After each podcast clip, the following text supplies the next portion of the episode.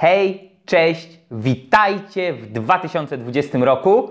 Otwieramy właśnie drugi sezon naszego podcastu Klasa Atlasa. Wiem, że trochę czekaliście. Wiem, że miało być wcześniej. Z różnych przyczyn troszeczkę to odłożyliśmy, ale mamy nadzieję, że jakość dostarczonego Wam materiału, klasa naszej klasy Atlasa da radę i wybaczycie nam chwilowe opóźnienie i będziecie, mam nadzieję, oczekiwać kolejnych odcinków z niecierpliwością, bo jest czego oczekiwać. Będziemy mieli zarówno tematy prostsze i trudniejsze, zarówno tematy bardziej podstawowe i dotyczącego, dotyczące tu i teraz w danej chwili, jak i abstrakcyjne, bardziej tematy e, filozoficzne. Więc mam nadzieję, że każdy znajdzie coś dla, siego, dla siebie. O tym, że będzie to wyglądało troszeczkę inaczej, to myślę, że sami się przekonacie. O leciutko zmienionym być może formacie, może nie od pierwszego odcinka, ale e, tak czy siak. E, I cóż, serdecznie Was wszystkich witamy. Dzisiaj jest ze mną Ziemowit Gowin, Cześć. e, doktorant filozofii na Uniwersytecie Warszawskim. Jest ze mną nasza prowadząca i moderatorka Natalia Wardzyńska. Za kamerą jest nasza operatorka kamery, montażystka i techniczna Martyna Domańska. Ja nazywam się Mateusz Błaszczyk i witamy w pierwszym odcinku drugiego sezonu Klasy Atlasa. Zapraszamy, zostańcie z nami. Okej, no to o czym będziemy dzisiaj mówić? Mateusz, o czym będziemy dzisiaj mówić? Dzisiaj chcieliśmy zacząć od takiego tematu nastrajającego optymistycznie, mam nadzieję. Jest nowy rok, nowe rozdanie, wiele ludzi ma swoje e, postanowienia noworoczne. Nie wiem, czy w momencie, kiedy będzie ten odcinek wypuszczany, to jeszcze ludzie będą dotrzymywać tych postanowień, ale tak czy jak. E, chcieliśmy zacząć taką nutką radości, więc będziemy dzisiaj mówić o optymizmie i pesymizmie i wielu związanych e, z tymi postawami rzeczach. Tak, bo no jak pewnie sama dobrze wiesz, Natalka, zarówno optymizm i pesymizm, optymista, pesymista, że coś jest optymistyczne i pesymistyczne może być rozumiane różnorako, ale w takim potocznym, codziennym rozumieniu, gdzie przywołuje się te takie e, porównania do... O, proszę, poczekajcie, jeszcze nie? Do połowy. No prawie, prawie, prawie, prawie, prawie. Czy szklanka jest do połowy pusta, czy do połowy pełna? E, zostawcie odpowiedź w komentarzach. Tak, i się mówi właśnie, że optymista to jest ten, co powie, że o, skupi się, szklanka jest do połowy pełna. Pesymista to jest ten, co powie, o, szklanka jest do połowy pusta. Realista to jest ten, co powie, e, ale słuchajcie, w tej szklance są siki. Znaczy, w tej nie są akurat, ale e, to był taki lekki, lekki żarcik, ale tak, też słyszałem właśnie, że optymista mówi o pełnej szklance, pesymista o, do połowy pustej, realista o tym, co tak naprawdę tam jest i że to raczej nie jest pije, do picia. E, chcieliśmy trochę w dzisiejszym odcinku odkręcić e, znaczenie tych słów, nie do końca, bo część z takiego potocznego rozumienia e, jak najbardziej będzie nadal zasadna. Natomiast chcieliśmy spojrzeć na to szerzej, głębiej i właśnie z bardziej filozoficznego punktu widzenia. Więc myślę, że, że tak możemy e, nazwać dzisiejszy temat. Okej. E, Mateusz, jak potocznie rozumie się e, słowo optymizm, optymistyczny, pesymizm, pesymistyczny, pesymista, optymista? No właśnie chodzi o to, że y, potoczne rozumienie jest takie dosyć dychotomiczne i dosyć takie upraszczające sprawy. Rzekomo optymista to jest ktoś, kto patrzy tak dobrze na świat, praktykuje jakąś e, psychologię pozytywną, tak, don't worry, be happy e, i to zakrawa o taki e, tak zwany efekt polianny. To jest e, odwołanie do takiej e, postaci z e, książki bodajże z przełomu XIX i XX wieku o Polianii, z początku XX chyba, bo to jest mniej więcej wtedy Sanie z Zielonego Wzgórza było opisane. E, I Poliana to była taka dziewczynka, która starała się we wszystkim odnajdywać coś dobrego i cieszyć się ze wszystkich rzeczy. I ona była tam taka generalnie pogodna, wesoła, starała się patrzeć optymistycznie na życie, ale do kultury efekt Polianny wszedł jako synonim patrzenia na świat przez różowe okulary. Wszedł jako synonim udawania, że coś jest dobrze, nawet jeśli wiemy, że nie jest.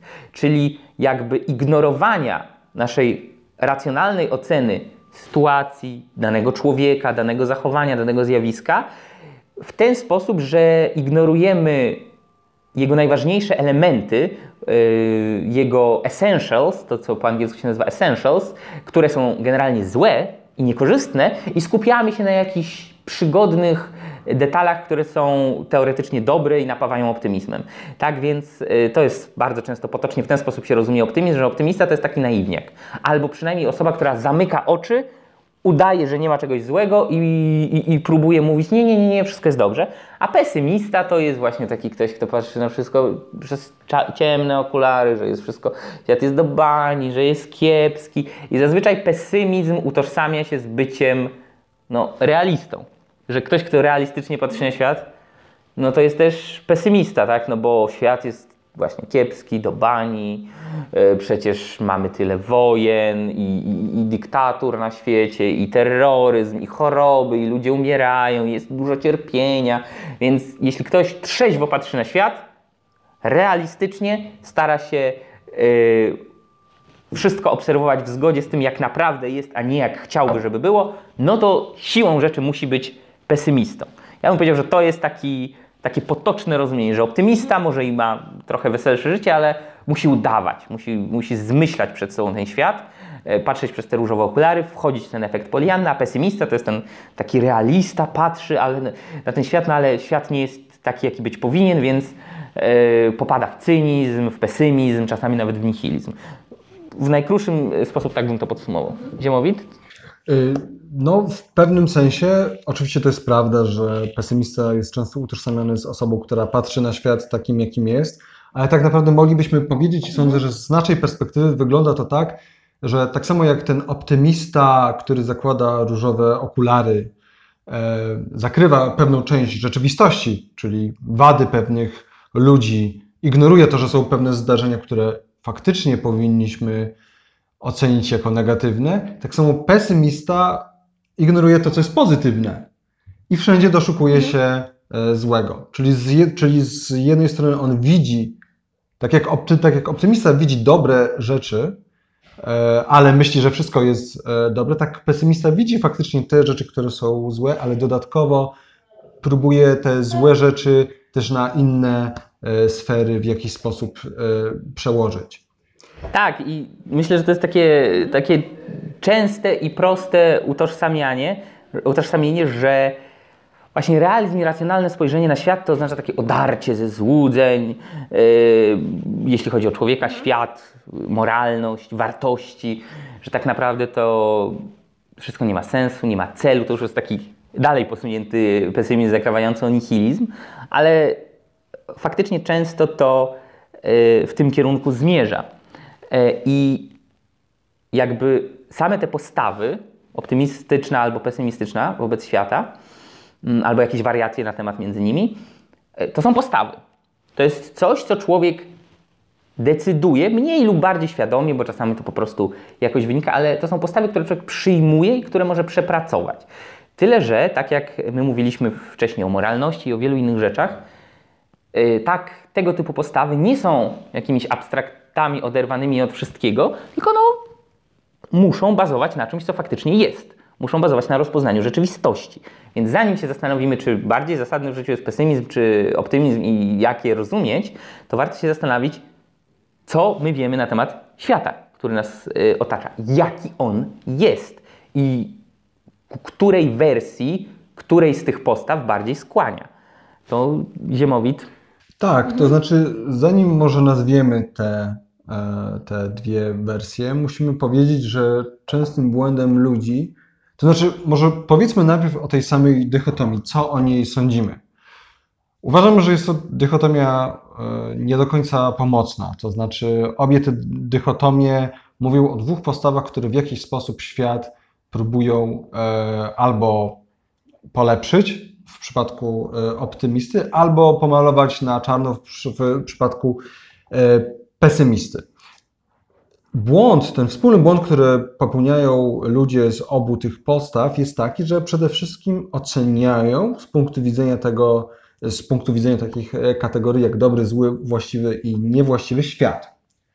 Czyli coś, co jest, coś, co istnieje niezależnie od nas, niezależnie od czyjegokolwiek wyboru, jako złe lub dobre.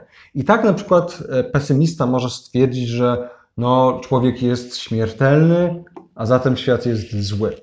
No tylko, że śmiertelność człowieka nie jest niczyim wyborem, nie jest czymś, co my możemy ocenić. To nie jest coś, co mogło się nie stać.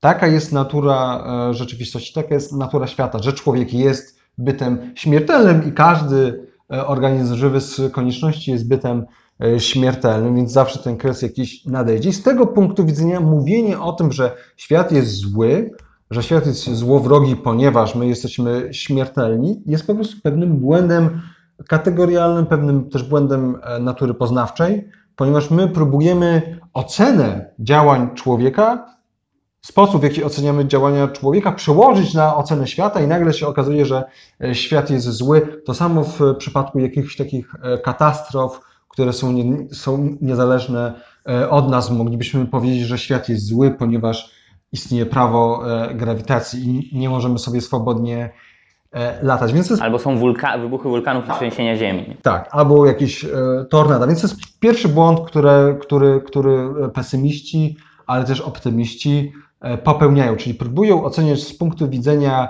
e, dobra lub zła to, co po prostu istnieje niezależnie od nas, czyli tą obiektywną e, rzeczywistość.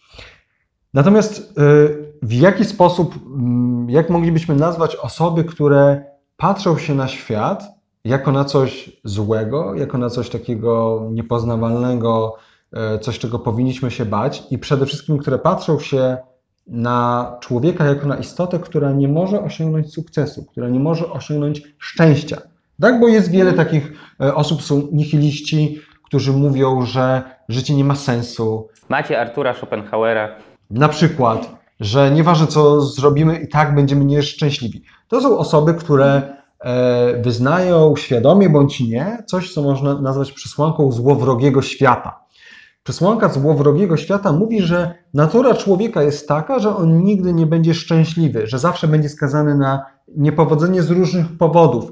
Te powody mogą być, mogą, możemy się na przykład e, odwołać do wspomnianego już przez Mateusza e, Schopenhauera, zgodnie z którym nawet jeżeli dojdziemy do czegoś, do czego chcieliśmy, to w momencie, gdy do tego dojdziemy, już nie widzimy w tym żadnej wartości, chcemy jeszcze więcej. I w taki sposób nigdy, nigdy e, nie zaznamy szczęścia, ponieważ wiecznie będziemy, wiecznie nam będzie czegoś e, brakować, ale też ten pesymizm może wynikać z tego, że ktoś uważa, że człowiek, że nie ma czegoś takiego jak obiektywny cel w życiu i z tego powodu e, i taka jest konstytucja świata i człowieka, że nie ma tego e, celu, tej, tej, tej jakiejś drogi i tego e, końca, no więc z konieczności człowiek i tak nie może szczęścia e, osiągnąć.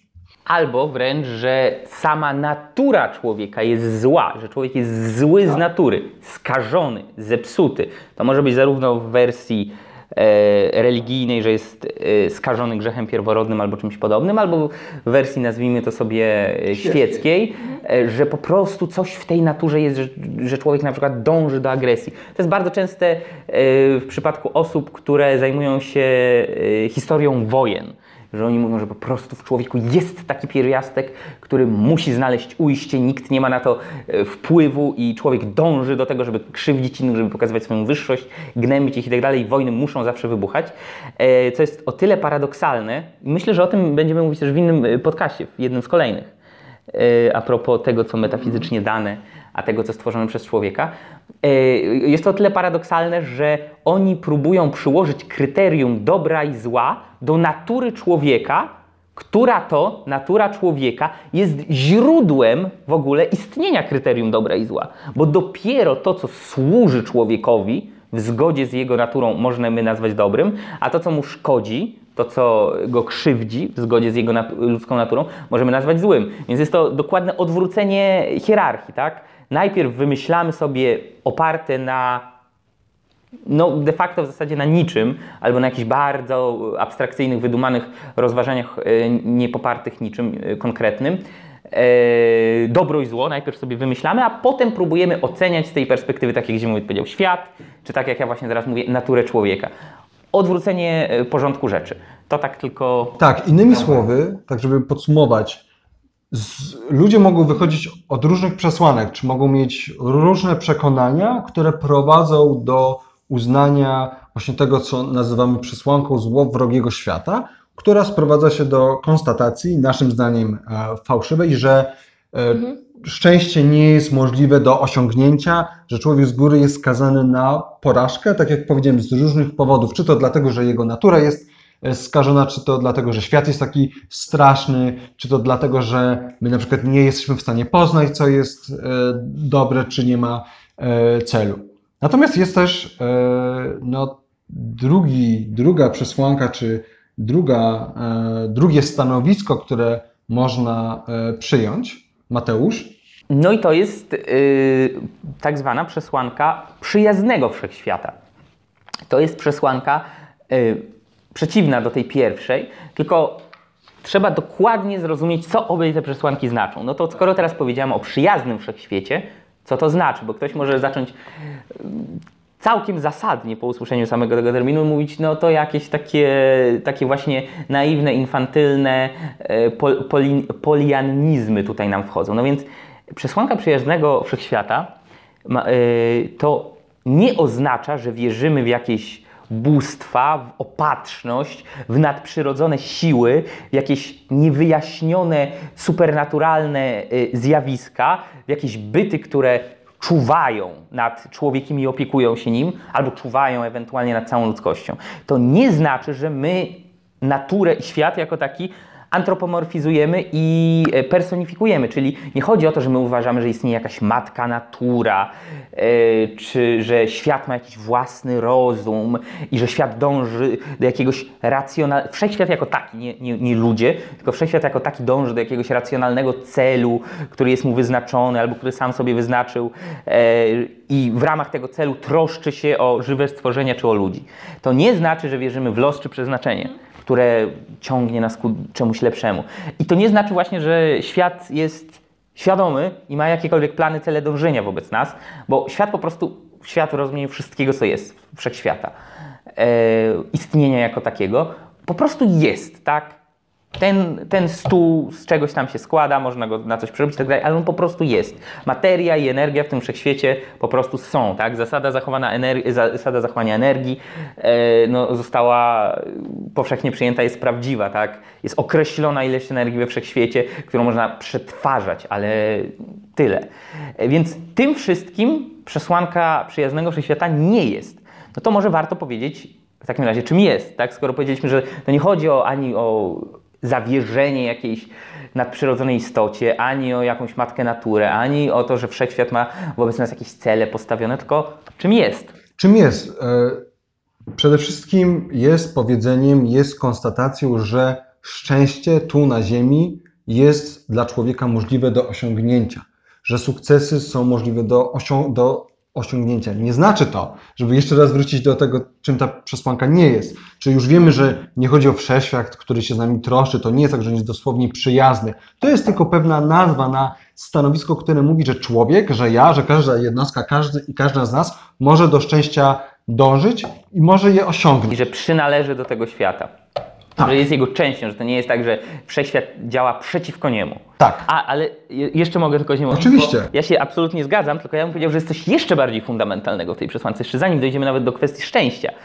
E, Przede wszystkim, e, jeśli przyjmujemy przesłankę e, przyjaznego świata, przyjaznego wszechświata, to chodzi o to, że świat rządzi się pewnymi prawami. Czyli są jakieś zasady, które go opisują. Istnieją jakieś prawa fizyki, które sprawią, że szklanka spadnie, jeśli ją puszczę i się roztłucze. Istnie, więc właśnie istnieją pewne prawa, na przykład fizyki czy inne, e, które i przede wszystkim, raz, że istnieją, to jest punkt A i punkt B, są one możliwe do poznania. Te prawa rządzące światem są poznawalne, opisywalne, możliwe do zrozumienia przez wysiłek ludzkiego umysłu. Czyli człowiek ma tę zdolność, że może te prawa stopniowo, powoli i hierarchicznie, ale może je odkrywać, poznawać, przekazywać innym ludziom.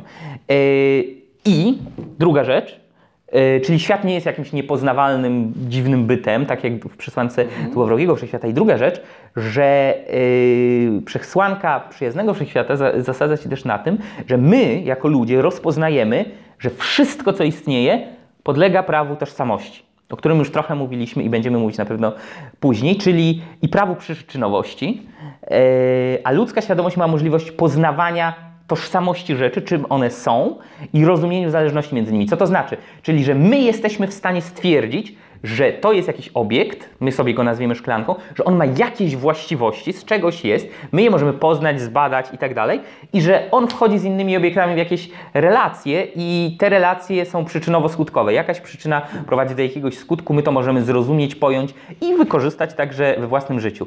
To jest coś, co teoretycznie wydaje się, każdy tak myśli, ale w praktyce, na poziomie, nazwijmy to sobie nieuświadomionym, bardzo wiele osób neguje to, bo mówi, że wszechświat jest niezrozumiały, wszechświat, no może tu są jakieś zasady, które działają tutaj, a, a gdzieś... Że człowiek jest niezrozumiały Tak, że człowiek przede wszystkim. Jest niemożliwy do pojęcia, do zrozumienia. To sądzę, że tutaj właśnie przechodzimy do drugiej części właśnie tej przesłanki przyjaznego świata czy wszechświata, że my możemy poznać naturę świata, ale też możemy poznać naturę człowieka, czyli możemy rozpoznać, jakie człowiek ma e, władze poznania, którymi musi się kierować, jakie ma narzędzia, którymi musi się kierować, żeby poznać świat taki, jakim on jest i żeby poznać samego siebie i naturę człowieka. E, No i teraz, jeżeli ktoś uznaje, że człowiek powinien być i może być istotą e, racjonalną, o racjonalności już mówiliśmy w naszych e, podcastach, to wie, że ten człowiek może, ma świadomość tego, że wartości, do których dąży, że e, kariera, którą chce em, podążać, którą, którą e, wybiera, że ludzie, z którymi się zadaje, że to wszystko jest w zasięgu jego ręki. I tak naprawdę najpierw jego rozumu, czyli on jest w stanie stwierdzić, że dla niego dobre jest dążenie do pewnych e, wartości, pewna droga w życiu i że dzięki temu on w ten sposób może po prostu żyć na, na rzecz swojego szczęścia. Natomiast to nie znaczy, że on z konieczności to szczęście osiągnie. Ta przesłanka przyjaznego świata mówi, że to szczęście jest możliwe do osiągnięcia. Nie mówi, że to jest zagwarantowane. Może się zdarzyć Tylko wiele rzeczy. gwarantują. Może tak, może się zdarzyć wiele rzeczy, które sprawią, że do szczęścia nie będziemy mogli dążyć. Na przykład, gdy żyjemy w jakiejś dyktaturze. Jak żyjemy w jakiejś e, dyktaturze, no to siłą rzeczy e, nasze wybory są bardzo ograniczane. Możemy nagle trafić do obozu e, koncentracyjnego, ktoś może nas po prostu e, zastrzelić zupełnie bez powodu. Ale też nie w dyktaturze może się nam zdarzyć jakieś, jakieś nieszczęście Tragedia, wypadek. jakaś tragedia. Natomiast pomijając kwestię tragedii, nagłych wypadków i życia w jakiejś e, dyktaturze, szczęście jest możliwe do osiągnięcia. Tylko oczywiście, żeby to zrobić, trzeba sobie uświadomić, że człowiek przede wszystkim jest bytem, jest, e, jest tą substancją, która faktycznie e, potrafi zdefiniować sobie odpowiednią Tak. hierarchię wartości i on wie, do czego dąży. I wie, i to nie jest tak, że on wybiera jakąś pracę, czy jakichś znajomych, bo mu się tak to przydarza. Oczywiście, je, jeżeli, jeżeli on to zrobi, to nie będzie szczęśliwy, bo on będzie się do tej pracy e, przymuszał, ci przyjaciele tak naprawdę okażą się niezbyt e, przyjaźni, e, ale to wszystko wynika z jego wyborów. E, I on ostatecznie dojdzie do konkluzji, że w sumie świat jest złowrogi, że szczęścia Tak. właściwie osiągnąć nie można. Ale jeżeli wyjdzie się od, i jeżeli człowiek będzie miał świadomość, że on może poznać świat, że ten świat rządzi się pewnymi e, prawami, że on może poznać siebie i on wie, w jaki sposób ma do szczęścia dążyć, w jaki sposób tworzyć hierarchię e, wartości i jakie wartości wybrać, to on będzie wiedział, to on będzie tak, tak naprawdę na tej drodze do e, szczęścia. Nawet jeżeli coś się może zdarzyć, co sprawić, że tego szczęścia nie osiągnie. To prawda. I za chwilkę podniesiemy kolejne pytanie. Y, Chwila przerwy. Ja chciałbym tutaj jedną rzecz jeszcze taką zauważyć, która myślę, że w ciekawy sposób może pokazać, dlaczego przesłanka przyjaznego wszechświata jest prawdziwa, a nie złowrogiego. I to zasadza się trochę na tym, o czym mówiliśmy wcześniej. Tak jak mówiliśmy, człowiek, aby żyć, musi osiągać wartości, tak? Musi je zdobywać, musi je zachowywać, utrzymywać, mieć.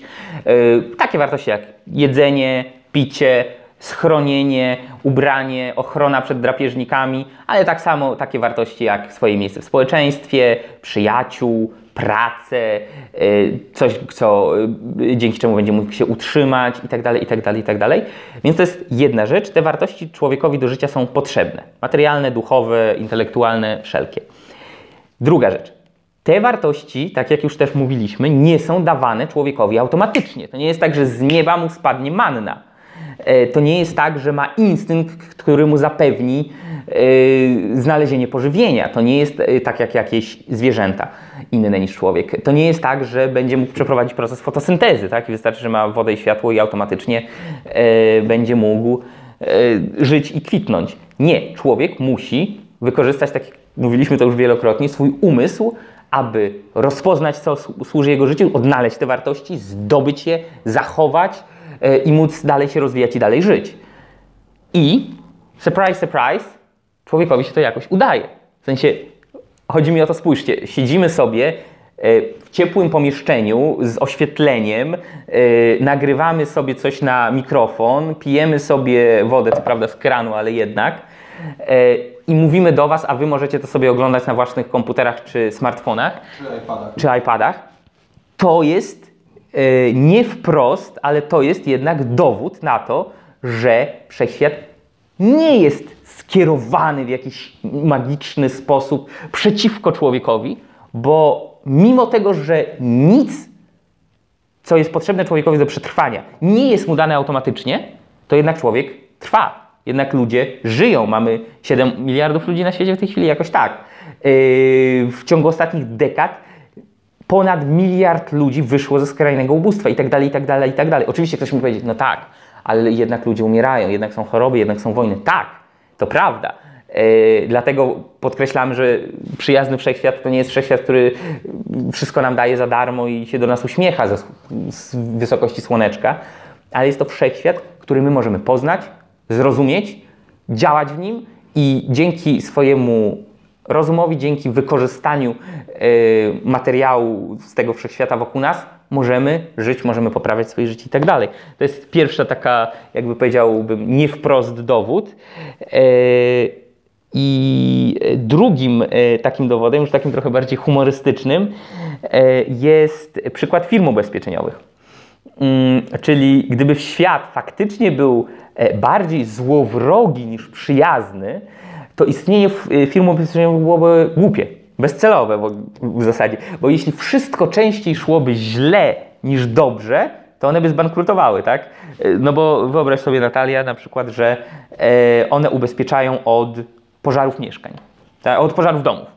No i strzelam, to są liczby z głowy wymyślone, ale na 10 ubezpieczonych domów y, 9 nie stanie w płomieniach, a ten dziesiąty się spali. Ale ponieważ 10 y, zapłaciło, to oni mają możliwość wypłacenia odszkodowania temu dziesiątemu i jeszcze zarobienia na tym. Gdyby tak nie było, to, to firmy ubezpieczeniowe no, nie dałyby rady, gdyby 9 z 10 płonęło domów, tak? Więc to jest samo w sobie takim, nie, znowu nie wprost dowodem, y, że no, jednak życie na tym świecie jest możliwe dla człowieka, e, a firmy ubezpieczeniowe są jednymi z najbogatszych na świecie, tak? Więc, y, więc tak. Myślę, że, że w ten sposób. I oczywiście, tak, na świecie istnieją i żyją źli i niemoralni ludzie, którzy y, krzywdzą innych. Z jednej strony. Z drugiej strony istnieją rzeczy niezależne od nas, które są tragediami, katastrofami, tak? Choroby, y, trzęsienia ziemi, właśnie jakieś katastrofy i tak dalej. To jest prawda. Tylko, że, i to jest bardzo ważne, te rzeczy nie konstytuują ludzkiego życia.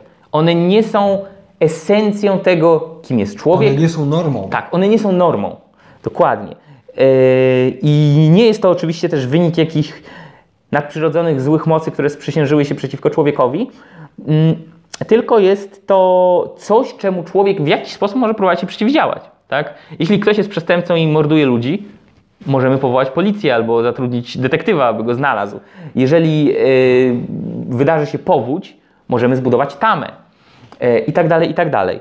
Yy, A przesłanka złowrogiego wszechświata, tak aby podać, mówi dokładnie odwrotnie, tak? czyli że tam się uznaje, że światem e, tak naprawdę nie rządzą prawa natury, a nawet jeśli rządzą, to nie możemy ich poznać. My nie jesteśmy w stanie ich zrozumieć. E, przesłanka złowrogiego wszechświata mówi też, że ludzkie władze poznawcze zwodzą człowieka. Tak? Będziemy o tym mówić, jak będziemy mieli odcinek o zmysłach, między innymi poznaniem że zwodzą człowieka, albo oszukują go, albo nie są wystarczające e, do zrozumienia świata i przekształcania go na nasze potrzeby, że coś jest nie tak, że, że na przykład nasze, nasze zmysły to coś tam nam niby mówią, ale to jest, to jest jakieś tam echo echa tego, jaki jest prawdziwy świat, tak?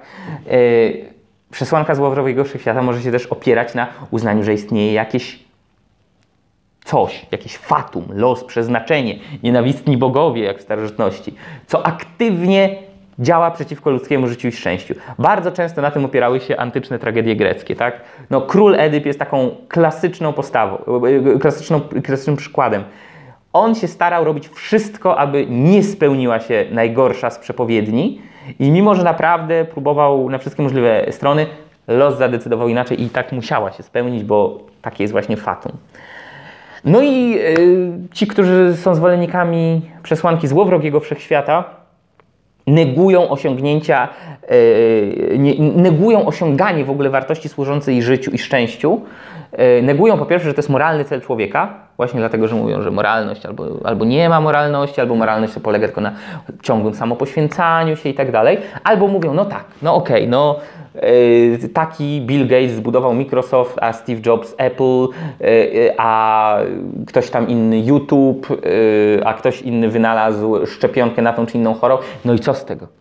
No i co z tego? No to są jakieś drobne przykłady, ale nadal, nadal ludzie giną, tak? No ja, kiedy powiem, w ciągu ostatnich dekad ponad miliard ludzi wyszło ze skrajnego ubóstwa, no tak, ale nadal są biedni, umierający z głodu ludzie w Afryce i tak dalej, i tak dalej, i tak dalej. No tylko, że jeśli spojrzy się na to racjonalnie, to nie jest argument. W ten sposób można próbować znegować absolutnie wszystko. Że poda się tu, tu, tu, to, to, to. Generalnie wszystko zmierza w tym kierunku, ale jakiś jest przykład, że jednak nie. Tak, są przykłady tego, że dzieje się źle. Nie należy ich ignorować, nie należy udawać, że ich nie ma. E, ale jak to powiedział Ziemowit, nie one są normą.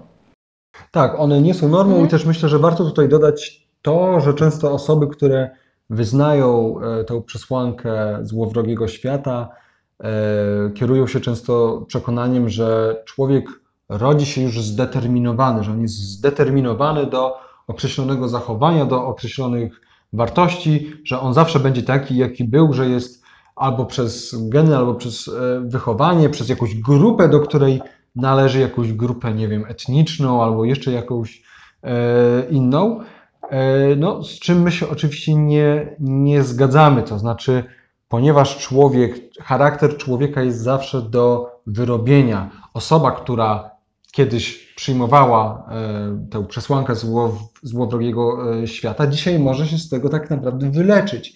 Właśnie poprzez uświadomienie sobie pewnych faktów, poprzez no, próbę życia, czyli próbę jakby dochodzenia do tych wartości, E, i zobaczyć, że sukces jest możliwy i w ten sposób powoli zmienić swoje e, nastawienie. No ale właśnie istotne jest to, żeby pamiętać, że, że są tacy ludzie, są też tacy filozofowie, dla mhm. których my jesteśmy zdeterminowani, że jak ktoś tak. robi źle, to że, tak. że ktoś urodził się, nie wiem, złodziejem albo mordercą, no to nie jest prawda. Ktoś, e, ktoś mógł przez 20 lat nie kraść, a nagle zacząć kraść, bo na przykład uznał, że życie nie ma sensu, albo że on nienawidzi E, świata, albo odwrotnie, ktoś mógł przez 30 lat być osobą niemoralną, a potem się nawrócić e, dzięki właśnie jakimś, jakimś przekonaniom zrozumieć, że to jest niewłaściwe, zrozumieć, że szczęście przede wszystkim polega na tym, żeby stworzyć pewną hierarchię wartości. Szczęście, tak jak już mówiliśmy kiedyś, to jest stan niesprzecznej radości, czyli stan, e, w którym nie ma sprzeczności pomiędzy naszymi dążeniami, pomiędzy naszymi E, wartościami. I to nie jest coś, z czym się rodzimy, tylko to jest coś, co musimy osiągnąć i to jest coś, co jest do e, osiągnięcia. Ponieważ jest to do osiągnięcia, to znaczy ja mogę uznawać, mieć taką e, hierarchię wartości, w których nie ma sprzeczności między nimi. To nie jest tak, że moja droga, że moja kariera się kłóci z moim byciem ojcem, albo moja przyjaźń z jakąś osobą się kłóci z moim byciem osobą racjonalną. Tak? Nie jestem.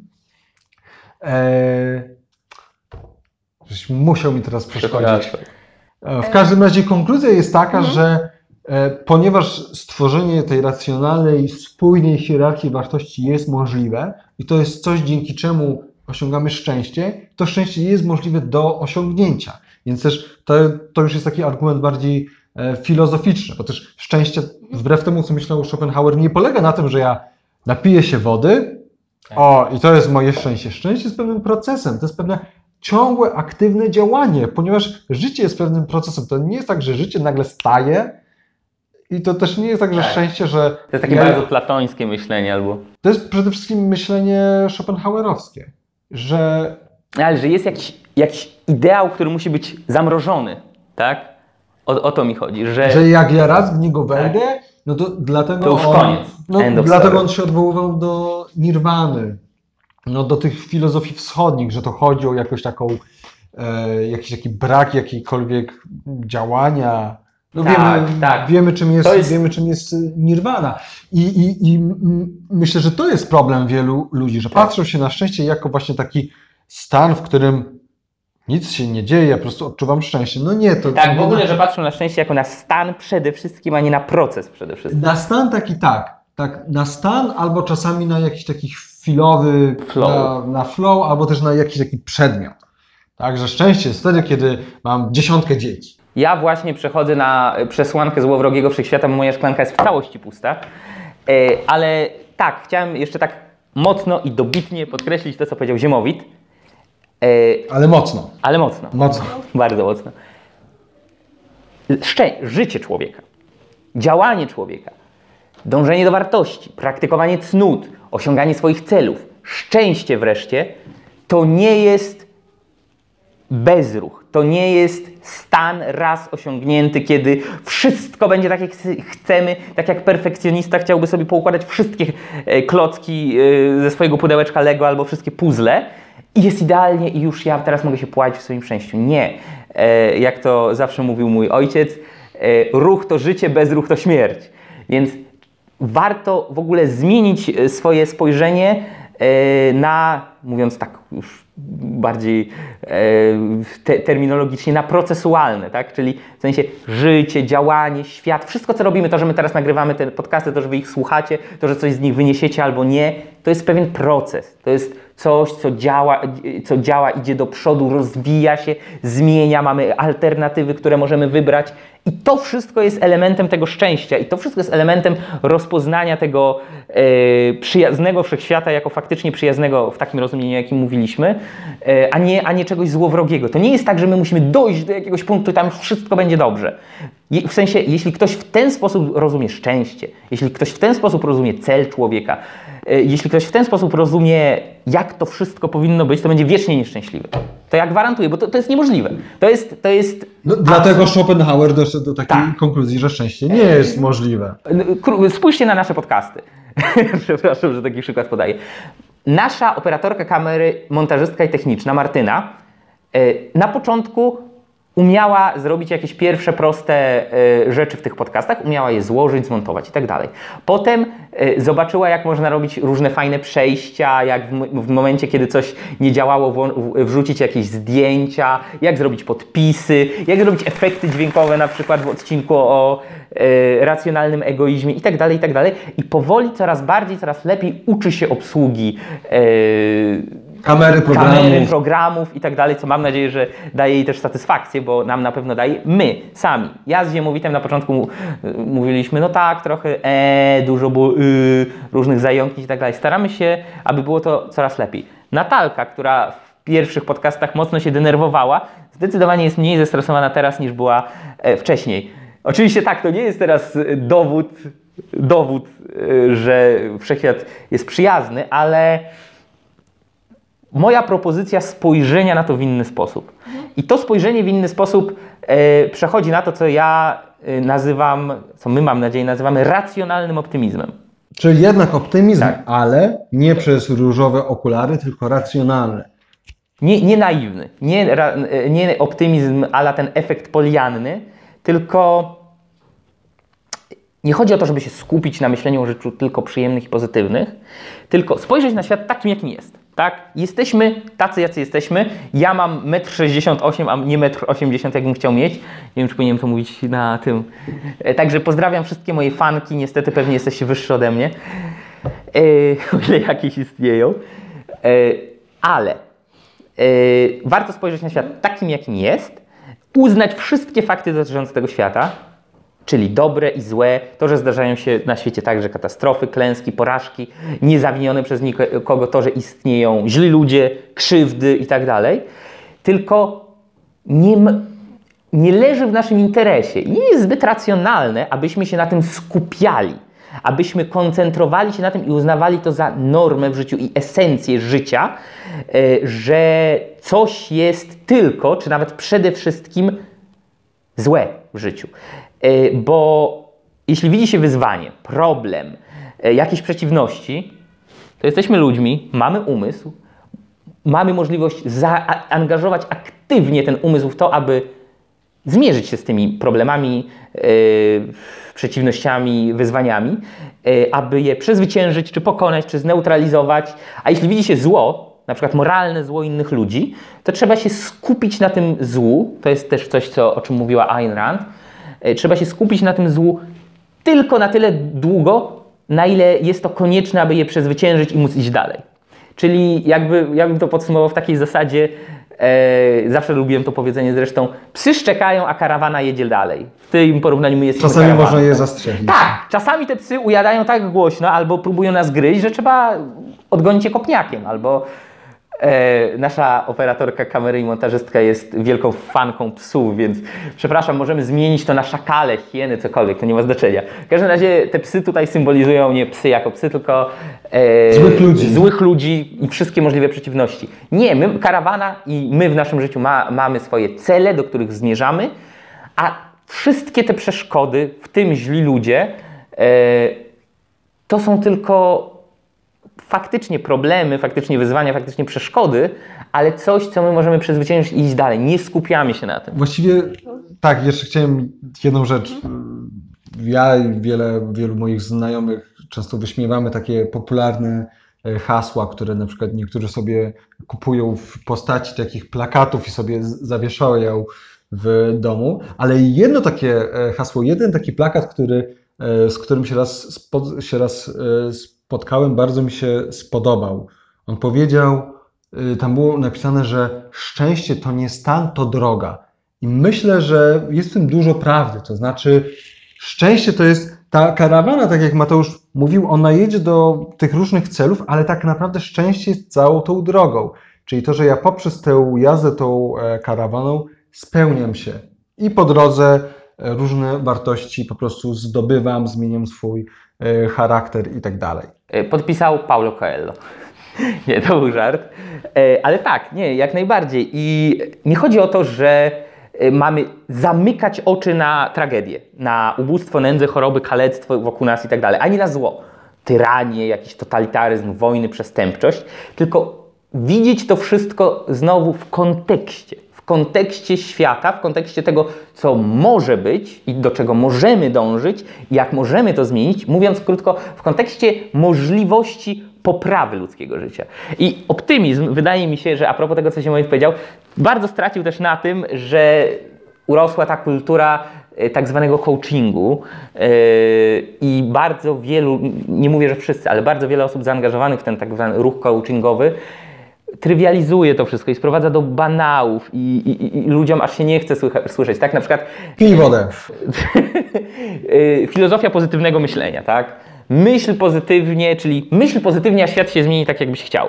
E, Albo ostatnio nawet e, jest podobno dość popularne takie myślenie, że właśnie nasze myślenie, nasze wyobrażenia o świecie zmieniają ten świat w taki sposób, aby ten świat służył naszym celom. Prawo przyciągania. Prawo przyciągania, tak, dokładnie. Nie. nie na tym polega Działa? przesłanka e, przyjaznego wszechświata, że my będziemy chcieli, żeby coś było tak bardzo chcieli i to się stanie. Nie, po prostu polega na rozpoznaniu tego, że my możemy myśleć, możemy decydować, możemy działać, możemy wprowadzać swoje plany e, w życie i możemy wreszcie cele osiągać i możemy wreszcie osiągać szczęście. E, Tutaj tylko jedna taka polecajka ode mnie. Niekoniecznie związana tym razem z Ayn Rand. E, Jest taka książka e, Johanna Norberga, e, Progress, jest przetłumaczona na polski, Postęp, 10 powodów, by z optymizmem patrzeć w przyszłość. To są tam konkretne dane, które pokazują, jak świat rozwijał się w ostatnich dekadach, mimo wszystkich problemów.